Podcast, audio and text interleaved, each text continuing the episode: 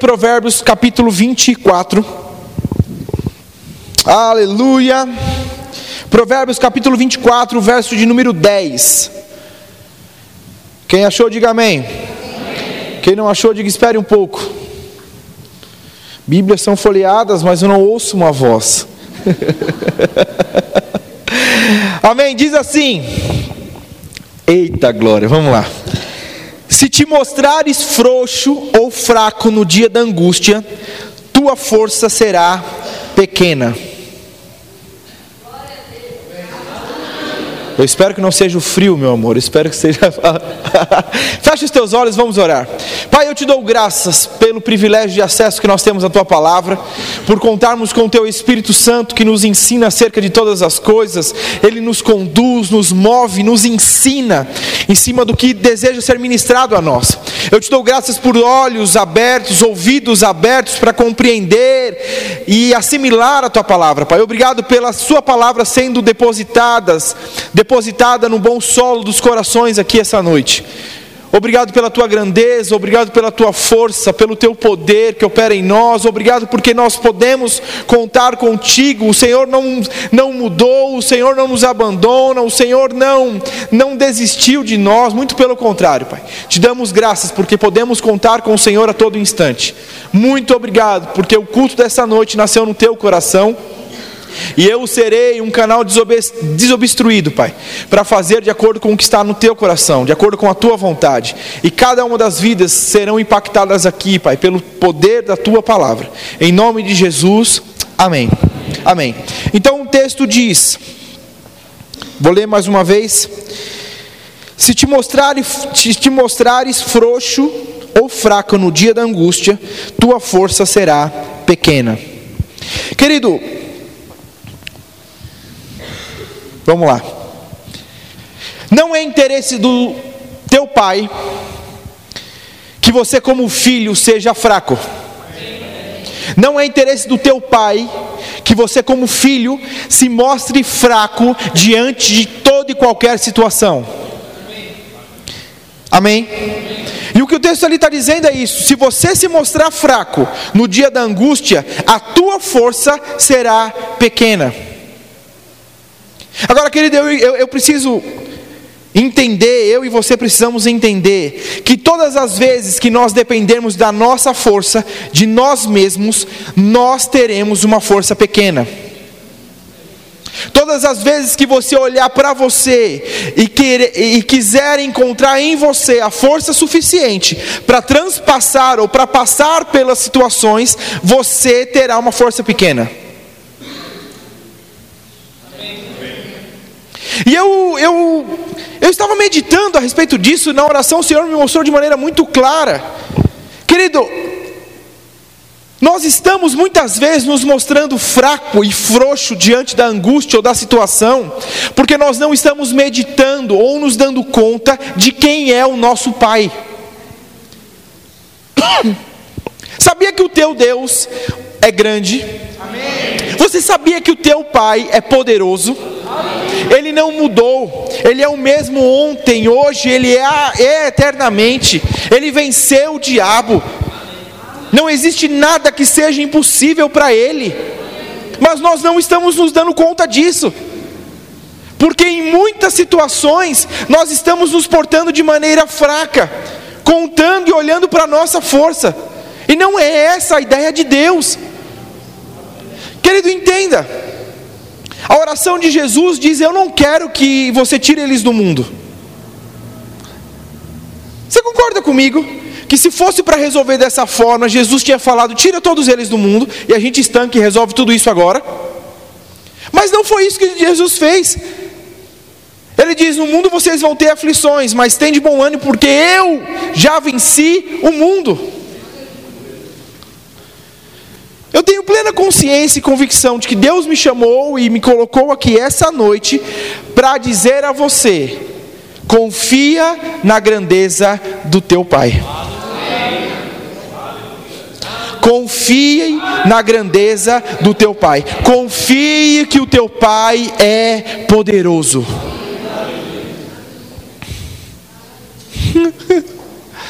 Pronto, é isso a ministração. Eu espero que você seja edificado, que você seja. Ei, ele não mudou.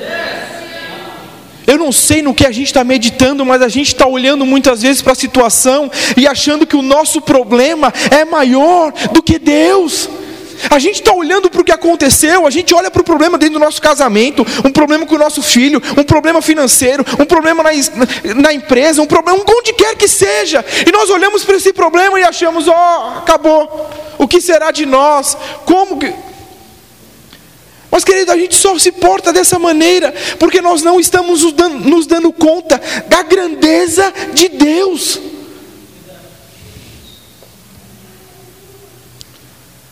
E eu comecei a, a, meditar e me lembrar de algumas passagens bíblicas do Velho Testamento.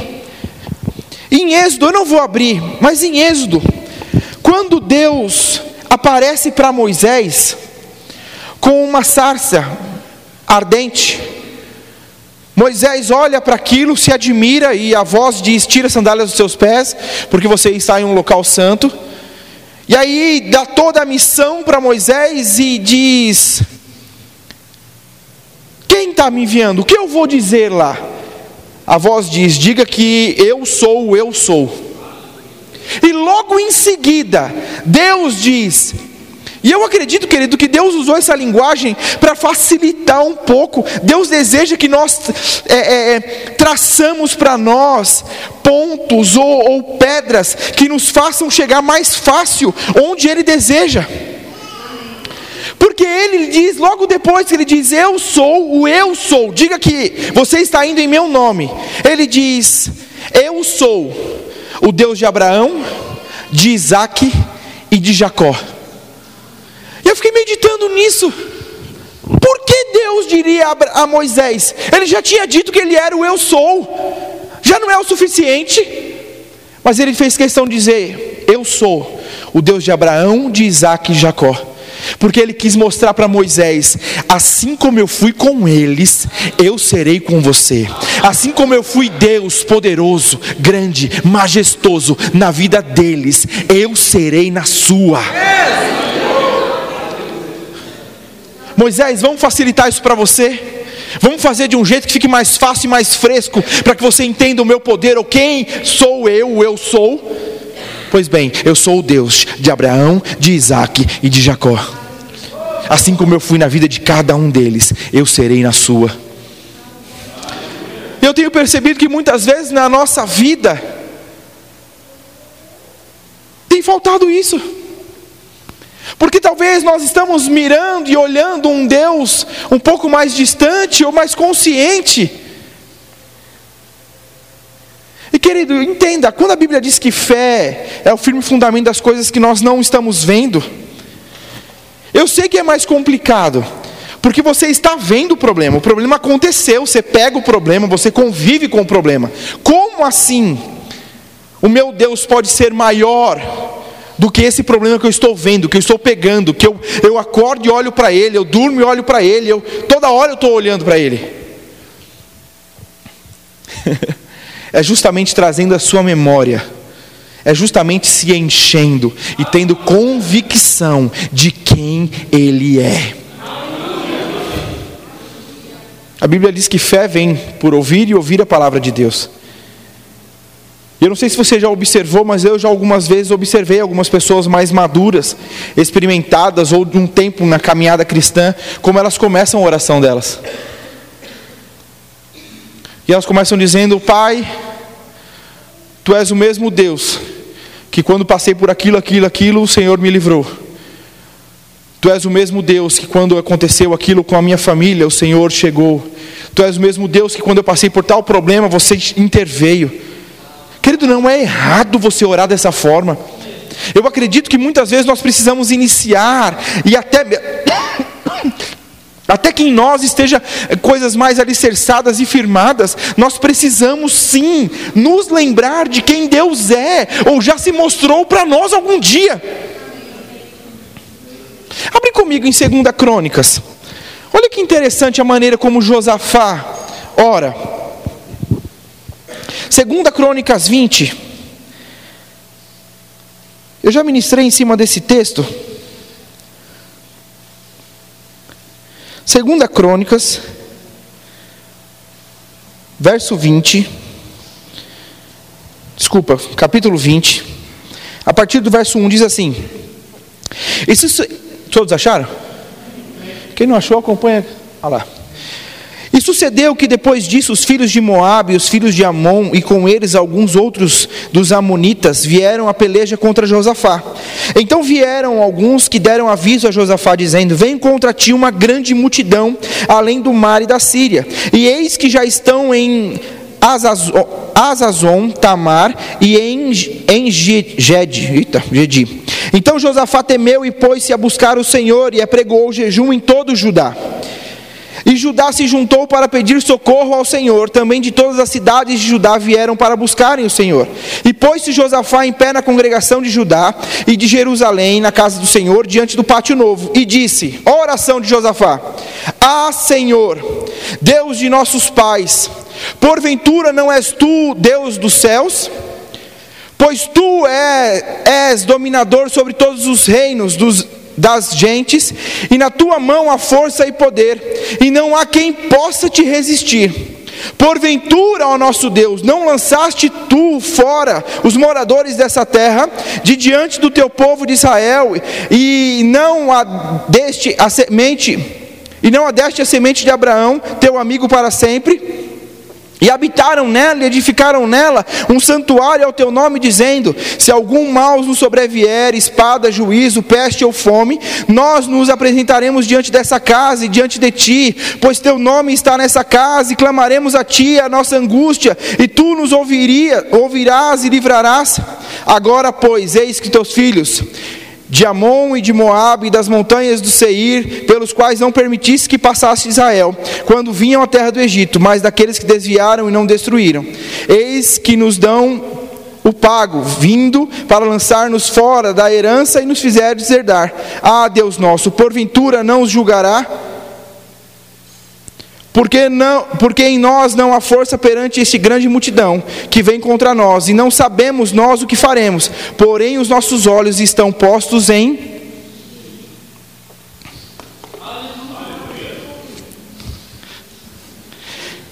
Eu estava conversando com um pessoal ontem e ele estava me falando de um problema sério que ele passou na vida dele, saúde, na, na vida da saúde da esposa uma doença, um problema, e ele disse que estava no hospital e aquela correria de vai, faz exame, o que acontece, vai. Diz que quando a médica chegou para ele e disse: Não tem mais jeito, vamos aguardar a sua esposa morrer, ele disse que fez. Ah, então eu vou orar. Aí disse que ele orou e a esposa saiu de lá, teve alta. E nós estávamos conversando. E eu estava falando para ele, falou, queridos, como nós somos fracos, porque nós não estamos nos dando conta de quão grande é o Pai que nós temos do nosso lado. O que Josafá aqui fez foi isso. As pessoas chegaram para ele e disseram: Josafá, a casa caiu. Nós estamos cercados, o povo veio, é uma multidão, a gente não tem condições de lutar contra eles. A Bíblia diz que Josafá olha para aquilo e diz: Ok, jejum para todo mundo, vamos orar. E ele começa orando. Você como ele começa orando? Ó oh Deus, porventura não, é, não és tu que tem todo mundo e governa toda essa gente? Não és tu que esteve com Abraão e fez e deu essa terra em promessa e juramento a ele, dizendo que nada aconteceria? Queridos, você acha que Deus não sabia que ele tinha feito? Você acha que Deus estava ouvindo aquilo dizendo: "Oh, Josafá, é verdade, cara. Eu tinha me esquecido disso". Não, querido. Mas Josafá estava dizendo aquilo, e enquanto ele dizia aquilo, ele ia se enchendo de coragem. Enquanto ele ia lembrando do que Deus havia feito, do que Deus havia prometido, e quem Deus tinha sido na vida de Abraão, ele ia se enchendo de coragem.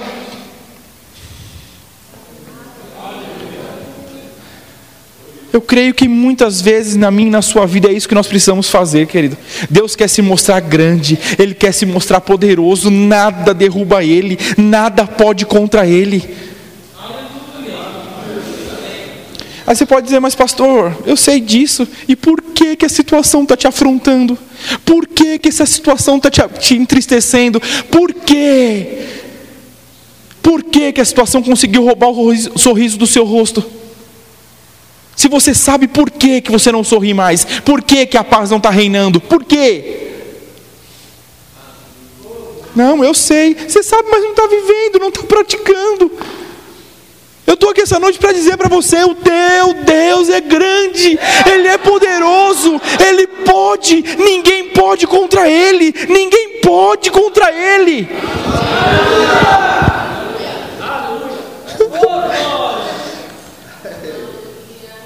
Nós precisamos fazer isso, querido. Nós precisamos fazer isso. Olhamos para uma situação. Eu vou narrar o que aconteceu lá em 1 Samuel 17, você sabe. Mas a Bíblia diz que os filhos mais velhos de Jessé estavam na guerra, junto com Saul. Eles já estavam lá na guerra para lutar com os filisteus. E a Bíblia diz que eles se posicionaram para lutar e um homem, a Bíblia diz que ele tinha 2 metros e 90. Olha o tamanho desse problema. É alto? Você conhece alguém de 2,90? Se você conhecesse, você ia falar: Uau, esse cara é alto, não é? Pois é. Quanto você mede, Big Will? 1,90. Ó, era, fica de pé, Big. Olha lá, ó.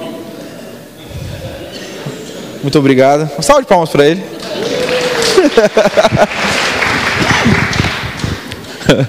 Nós temos dois William aqui na igreja. Ele chegou para mim e disse: Pastor, como já tem um, um William aí, você pode me chamar de Big Will. Então combinado, Big Will. Amém. Mas queridos, o povo tinha um problema de 2,90 metros. E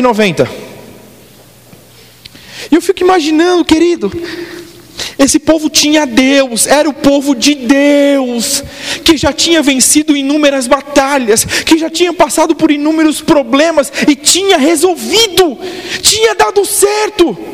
Mas esse povo estava lá diante dos filisteus e eles se prepararam para a guerra. A Bíblia diz que aparece um homem de 2,90 e diz: Por quê?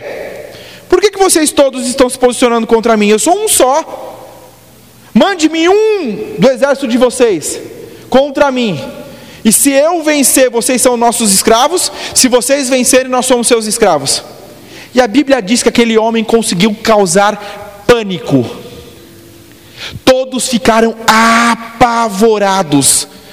Queridos, olha a história do povo de Israel. Quantas coisas já não tinham acontecido? Ele não era, não era a primeira vez, não era aquela coisa, ai, nossa, nunca aconteceu, o que será? Não! Aquele povo já tinha vivido coisas tremendas com o Senhor, mas todas as vezes que nós tiramos os olhos dele e enxergamos a grandeza dele, o problema vai ser maior. E foi isso que aconteceu. Eles tiraram os olhos do Senhor e olharam para Golias, e Golias se tornou grande, porque de fato ele era. Quando eu pego a referência de um outro homem nosso para um de 2,90, acabou. E foi o que aconteceu. Aí a Bíblia diz que ele foi levar lanche para os irmãos dele. Davi, pequeno, foi levar lanche para os irmãos, deixou com o responsável e a Bíblia diz que ele correu lá na frente da tropa. Porque o pai falou: Eu quero que você me traga uma prova de que os filhos estão bem, de que seus irmãos estão bem. A Bíblia diz que ele corre até lá, e quando ele chega lá, ele começa a ouvir um burburinho. Porque eu não sei se você sabe, mas quando você chega num ambiente de medo, dá para perceber. Quando você entra num ambiente onde as pessoas estão com medo, dá para perceber. E foi isso que aconteceu. A Bíblia diz que Davi chegou e ele viu aquele clima, aquela coisa, e disse: O que está acontecendo? Porque a Bíblia diz que quando ele chegou, ele ouviu. Porque Golias vinha todos os dias desafiar, de manhã e de tarde. A Bíblia diz que ele fazia isso. Então, quando talvez o medo estivesse acabando e eles estivessem ali vivendo com os deles e, e se esquecendo daquilo, de manhã ele vinha e dizia: E aí? Me mande um só homem. E todos eles se tremiam todo. E foi exatamente isso. Davi foi lá e quando ele falou, ele percebeu a agitação no exército. Ele disse: O que está acontecendo?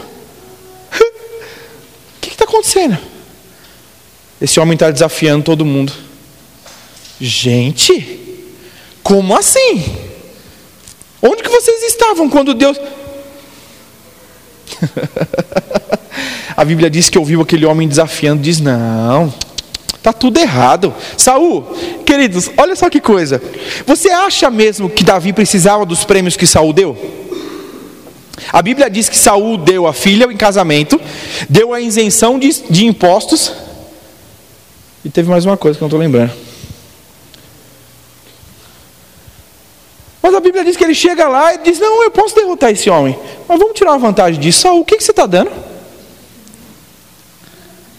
Ele diz: Não, esse homem não está desafiando a mim e a vocês, ele está desafiando o povo de Deus. Nós temos um dono.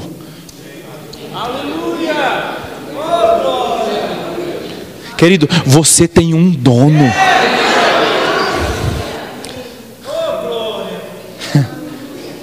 Não ande ou se porte como alguém que não tem. Você tem um dono. Foi essa a postura de Davi. Ele chegou no arraial e viu todo mundo com medo. De gente, por que, que esse cara está fazendo isso? Vamos falar com o nosso dono. Ainda tentaram dar uma armadura para Davi. Ele diz: Não, eu não preciso disso, não. Deixa eu ir com a minha pedrinha e minha funda.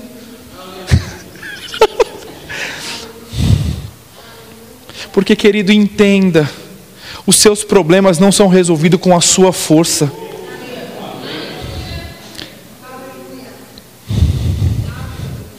Davi fez de um jeito que ficou muito claro que foi na força de Deus que ele fez. Rodou a funda, 2,90 metros e noventa. Blum.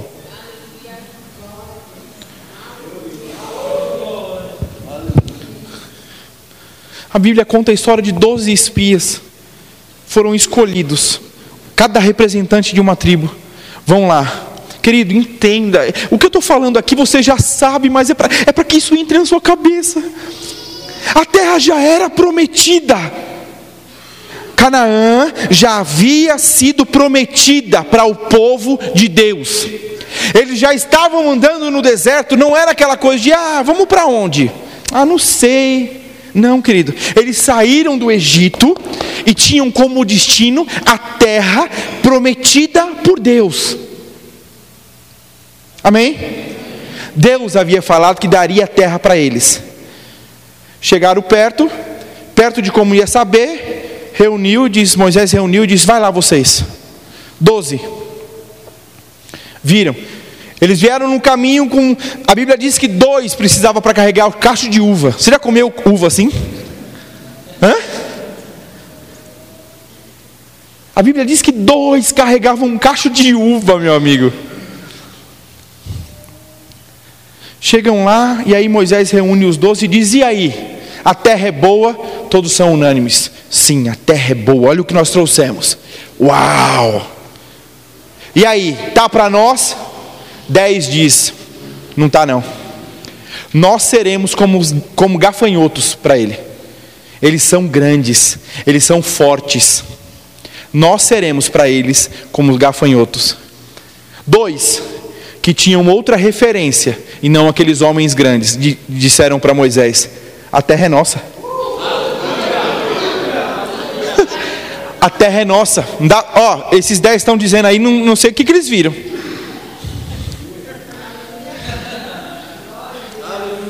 Mas eu vim de lá. E eu posso dizer: essa terra é boa e essa terra é nossa. Querido, quem, quem, tem, quem estamos sendo nós? Eu digo para você: um prédio de três andares é alto. Um prédio de dez andares é alto. Um prédio de 30 andares é alto. Querido, entenda: tudo aquilo que você tem como sendo alto vai depender da referência. Vai depender da referência. Talvez você more no prédio mais alto da sua rua. Aí vão lá e constroem um que tem dez andares mais. Antes a sua referência poderia ser: entra na minha rua, o prédio mais alto é o, é o meu. Aí constroem um de dez andares mais. Você é a referência ainda? Você vai falar: não, o meu prédio é o do lado mais alto. Tudo aquilo que você passa, tudo aquilo que você vive, vai ter o tamanho que você tem como referência das outras coisas. Se Deus para você for grande, o seu problema nunca vai ser maior.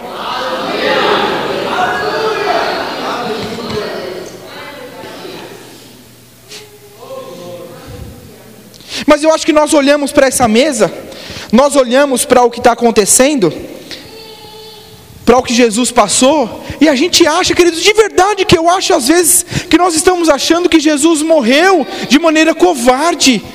Meu Deus, pegaram Jesus. Aquele povo gritou Barrabás. Se eu tivesse lá, eu dava uns na orelha deles, pastor. Gritaram Barrabás, o bichinho não fez nada. Querido, entenda. Eu já vi gente fazendo isso com dó de Jesus. Ei, ele se entregou. Ninguém matou Jesus, ele se entregou. Jesus não foi fraco, ele foi forte, ele se entregou. Por onde Jesus passou, ele transformou o que estava acontecendo. Nada nunca foi problema para Jesus. Mas nós não estamos olhando para isso. Então você olha para o Velho Testamento e você, Deus, você vê Deus se movendo de maneira grandiosa. Querido, vai olhar os salmos. Quantos salmos não tem? Dizendo grande, ó majestoso, ó soberano, ó exaltado, ó excelso. Quantas? O problema é que talvez hoje, porque nós não estamos cantando tanta música assim, nós não estamos mais nos lembrando de quão grande Ele é. Você está aqui? Porque antes talvez você cantasse, né? Grande é o Senhor e muito digno de. Aí você falou, uau, grande, Ele é digno. Aí hoje talvez não canta mais assim. Aí você não se dá conta. Porque talvez você também não esteja meditando no seu dia a dia. Mas, querido, a Bíblia diz que por onde Jesus passou, Ele foi transformando a situação.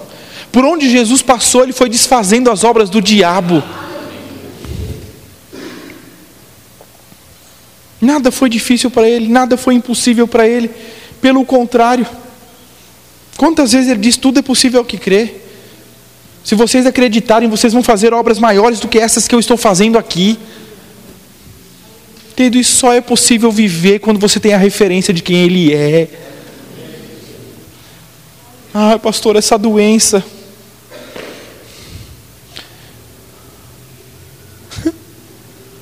Eu me lembro de que eu estava na África do Sul e o pastor Cris contou um testemunho de que ele estava num culto para cura, para orar por cura. E disse que ele olhou para uma pessoa que estava à direita e a pessoa estava definhando, com câncer num estado muito, muito ruim. E disse que ele olhou para aquela pessoa e viu o câncer nela, e viu como ela estava. E ela olhou, ele olhou para frente, porque depois ele oraria por ela, ele olhou para frente e Deus diz: Olha para ela, de novo. Você vai ver ela como eu a vejo. E ele olhou e não viu mais nada na mulher. Ele falou: Eu, quando olho para é, é, as pessoas, eu não vejo problemas que estão nela. Ah, mas o Deus está ignorando, não está. O que precisa acontecer é você olhar pela ótica dele e entender que isso que você está vivendo não é maior do que ele, não é maior do que ele, não é maior do que ele querido, ia para todas as esferas. Eu me lembro quando nós ficamos grávidos da Luísa. E me chamou tanta atenção porque uma pessoa chegou em nós e diz: Ei, eu sei que vocês podem amar essa criança com toda a força de vocês, mas nunca se esqueçam que Deus vai amar ela mais do que vocês mesmos. Isso, deu uma, isso me trouxe uma segurança que eu disse, eu posso estar com esse, é, essa menina pode nascer e pode de repente eu pensar que vai faltar alguma coisa, mas não falta porque Deus ama ela mais do que eu mesmo amo. Agora, querido, entenda: quanto mais consciência de quão grande é o nosso Pai, menos o teu problema tem a força que tem. Começa por aí, o problema não é teu.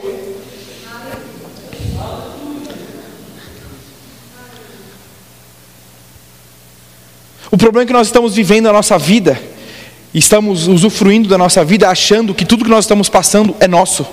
é problema nosso. Não, isso é. Não, querido. Quando você sabe que você tem um dono, sabia que é muito mais tranquilo quando você tem alguém por trás que, que manda mais do que você? É segurança para você? Eu converso com alguns pastores aqui em Arujá que eles têm um ministério independente. Eles são os fundadores do ministério deles. E eu digo para eles, queridos, eu sei que o desafio para vocês é muito maior do que para mim, porque eu tenho toda uma galera por trás de mim. Se eu tenho qualquer coisa que acontece aqui, eu posso ligar para a pastora Mauri, que é o supervisor. A pastora Mauri fala com toda a diretoria do ministério lá em Campina Grande. Isso me traz uma segurança. Entenda, você tem um dono. Por que, que você está pegando todo o problema como se fosse seu e para você resolver? Eu não sei se você sabe, mas a Bíblia diz que quando Jesus estava lá orando, ele sabia, ele sabia, isso está em João 18, depois você pode ler. Ele sabia que seria preso naquela, ele se entregaria naquela noite. E eles estavam orando. A Bíblia diz que os soldados chegam, Judas chega com os soldados e perguntam: Jesus vai até eles, porque veio o soldado chegando, e a Bíblia, quando você lê o texto, você percebe, Jesus queria poupar os discípulos. Por isso ele vai ao encontro dos soldados e Judas e diz: Quem vocês estão procurando? Judas dá um beijo nele e diz: Quem vocês estão procurando? Os soldados respondem: Jesus de Nazaré. Eles dizem, ele, ele diz: Sou eu. Sabe o que acontece? A Bíblia diz que caiu todos os soldados. Entendeu. Os soldados todos estão aqui, ó. Quem vocês estão procurando? Jesus de Nazaré, sou eu. Nenhum ficou de pé. Caiu todo mundo. Aí Pedro vê aquela situação, pega a espada e corta a orelha do soldado. Jesus olha para aquilo e diz: Ô oh, Pedro, pega a orelha, cola. Você diz: Pedro, você acha mesmo que se não fosse para acontecer, os anjos já não estavam resolvendo tudo isso daqui?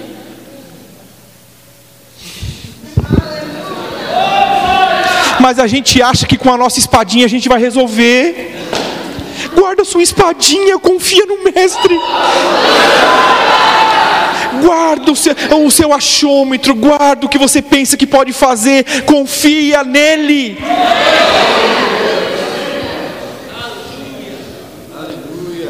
Aí a Bíblia diz que ele se entrega. Houve um desespero entre os discípulos, porque, querido, como a gente é cabeça dura, como os discípulos eram cabeça dura. Jesus está o tempo todo com eles dizendo: vai acontecer. Vai acontecer, vai ser assim. Quando acontece, fica todo mundo desesperado. E cada um vai para um lado daquela coisa toda. Jesus sai para que ninguém mais seja preso. Aí prendem Jesus, batem nele, queridos, entenda. Ninguém bateu em Jesus sem o consentimento dele. Jesus não foi fraco nessa hora, e se ele foi fraco, foi para que eu e você hoje tivéssemos força. Ele passou pelo que passou para que eu e você hoje não precisássemos passar. A Bíblia diz que ele foi chicoteado, que bateram nele, colocaram uma coroa de espinhos nele e pregaram ele na cruz. Ele foi exposto. Ele carregou a cruz durante todo o, o, o trajeto. Foi pesado. Mas, querido, entenda: aquilo tinha um propósito. Não fizeram isso com ele porque ele foi fraco. Pelo contrário, porque ele foi forte. Ele conseguiu passar por isso. O teu Deus não é fraco, ele é grande, ele é poderoso, ele é forte.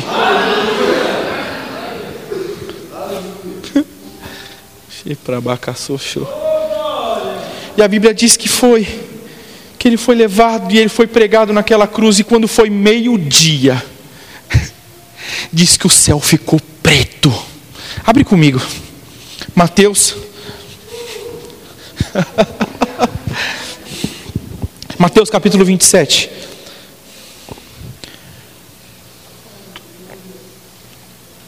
Mateus capítulo 27. A partir do verso número 50, diz assim: Então Jesus clamou em alta voz novamente e entregou o seu espírito. Naquele momento, a cortina do santuário do templo se rasgou em duas partes, de cima até embaixo. A terra estremeceu, rochas se partiram e sepulturas se abriram. Muitos do povo santo que haviam morrido ressuscitaram. Saíram do cemitério depois da ressurreição de Jesus e entraram na cidade santa de Jerusalém e apareceram a muita gente. O oficial romano e os outros soldados que vigiavam Jesus ficaram aterrorizados com o terremoto e com tudo o que havia acontecido e disseram: Este homem era verdadeiramente o Filho de Deus. Meu Deus, que acontecimento! Que acontecimento! Eles acharam que estava resolvendo, que tinham resolvido, colocaram Jesus lá e quando colocam meio-dia, o céu fica preto. Querido, não era eclipse, não estava marcado eclipse, não tinha ninguém olhando para o sol para esperar que a lua. Não! O céu ficou negro por três horas. Quando foi três horas, Jesus diz: Pai, a ti eu entrego o meu, eu entrego, ninguém tomou, ele entregou. Ele diz: A ti eu entrego o meu espírito. E quando ele fez isso, o véu do templo se rasgou. Querido, o véu do templo era a grossura de uma parede. A Bíblia diz que o véu do templo se rasgou de cima e embaixo, em duas partes. De cima e embaixo se rasgou dando acesso. Agora qualquer um tinha acesso a ele. Já não tinha mais privações. Qualquer um agora tem acesso a ele. Se rasgou. A Bíblia diz que teve um terremoto, as rochas se partiram e aqueles que estavam mortos ressuscitaram.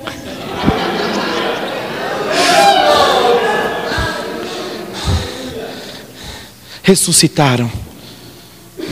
A Bíblia diz que depois de três dias, ou melhor, no terceiro dia, Jesus ressuscita e aparece a todos. Querido, entenda: Jesus está vivo. Quando Jesus diz que nós deveríamos fazer isso daqui em memória dele, não é se lamentando pelas chicotadas ou pela coroa de espinho, talvez se lembrando, mas querido, entenda, você olha para aquilo para saber o que aconteceu com você hoje. Eu e você não podemos olhar para essa mesa, e eu, eu sei que depois de um, algum tempo atrás, ou dependendo da denominação que você era, nós fazíamos, eu já participei de cultos assim, onde nós fazemos uma coisa totalmente emocional. Então vamos fazer a ceia. E eu boto ali o filme A Paixão de Cristo. E eu boto uma trilha, alguém tocando um teclado em notas menores para ficar uma coisa mais triste. E eu começo a dizer: chicotearam Jesus e colocaram nele uma coroa de espinho. O bom mestre, a ovelha foi para o matadouro sem questionar, sem pestanejar.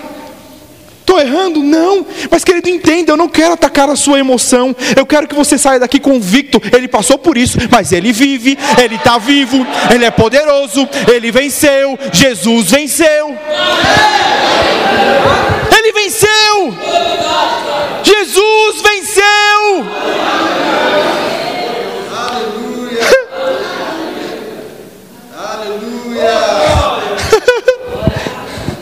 Aleluia. Aí Efésios, Efésios, Efésios 6 diz assim.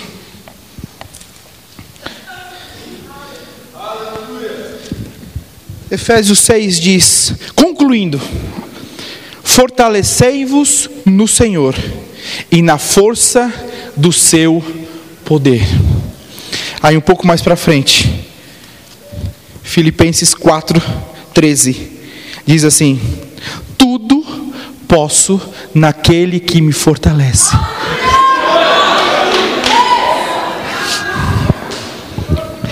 Querido, a Bíblia diz em Neemias que a alegria do Senhor é a sua. Você concorda comigo que é impossível você olhar para um problema e se alegrar olhando para o problema? Se você faz isso, provavelmente te indicaram a um psiquiatra.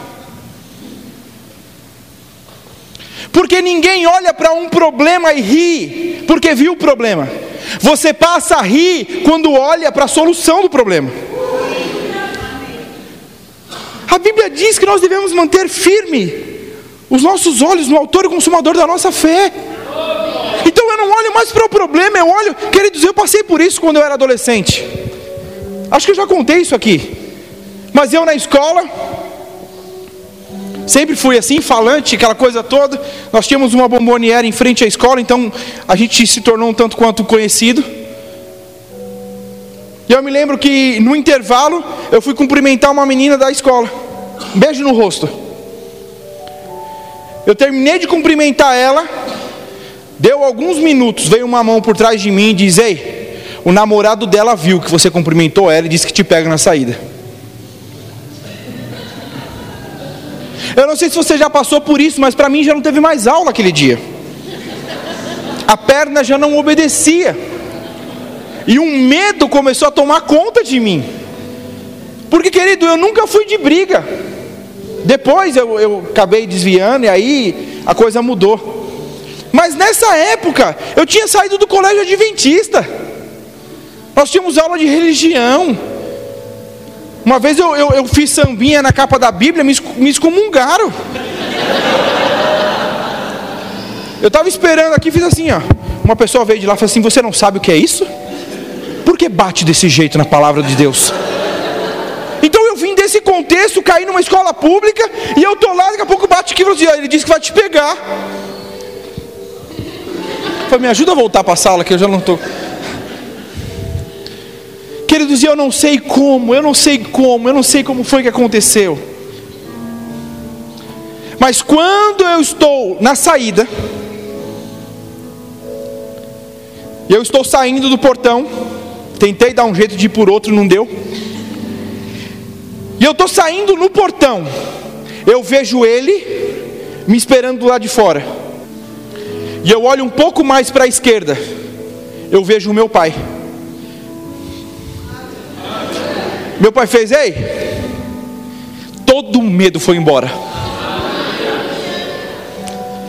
Ele estava lá, ele tinha me jurado ele ia me bater, mas quando eu olhei para o meu pai, eu sabia que porque meu pai estava ali, aquilo não iria acontecer. Ei, o teu pai nunca te abandona, o teu pai nunca te deixa, ele está lá, ele está lá. O que você esteja passando, o teu pai está com você. O teu pai grande, forte, poderoso, ele está com você.